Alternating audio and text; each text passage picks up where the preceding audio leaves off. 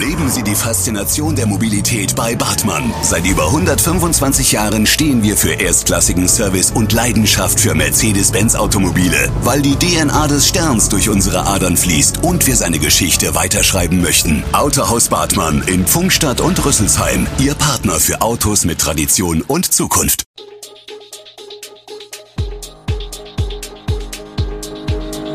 Gude, unser morgendliches News Update. Das Wichtigste aus Südhessen für Sie im Überblick. Guten Morgen aus Darmstadt an diesem 28. April. Erste Bilanz zur neuen Parkzone im Wuchsviertel, Corona-Testcenter in Münster brennt und wir blicken auf die Lage in der Ukraine. Das und mehr gibt es heute für Sie im Podcast. Seit einem Monat gilt nun die Parkraumbewirtschaftung im Darmstädter Wuchsviertel. Anwohner Manuel Schirazi hat sich mit der derzeitigen Situation teilweise arrangiert.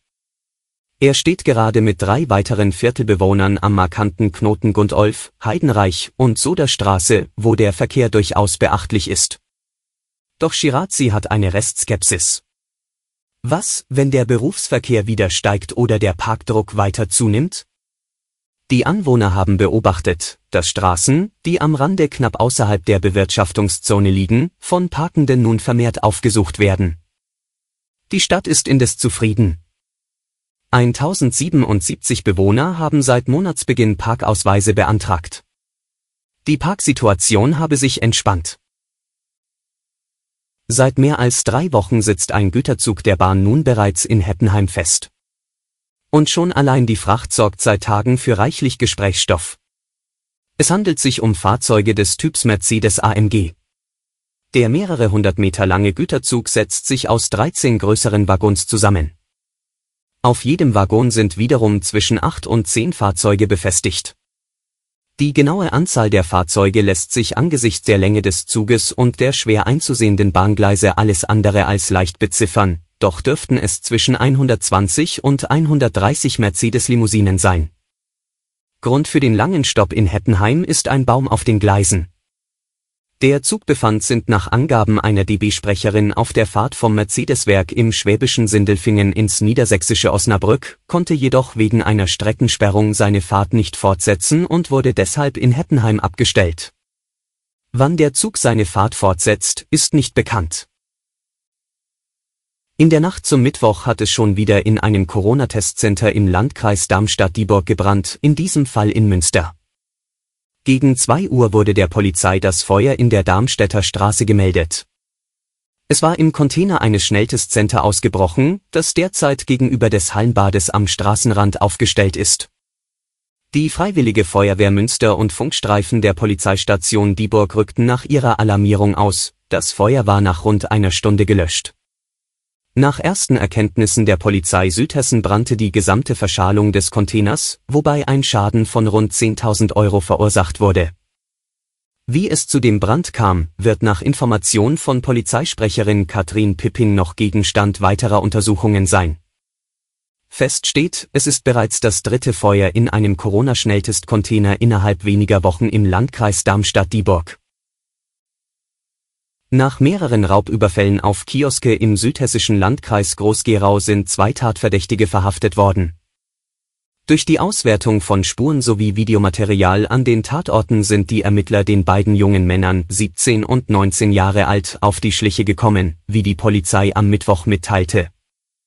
Die Kriminalpolizei nahm die beiden demnach am Dienstag fest, ein Richter erließ anschließend gegen die Männer Haftbefehl wegen Verdachts des schweren Raubes. Mehl und Speiseöl sind in deutschen Supermarktregalen weiterhin knapp, in Nachbarländern wie Polen, Dänemark, Tschechien oder Österreich hingegen nicht.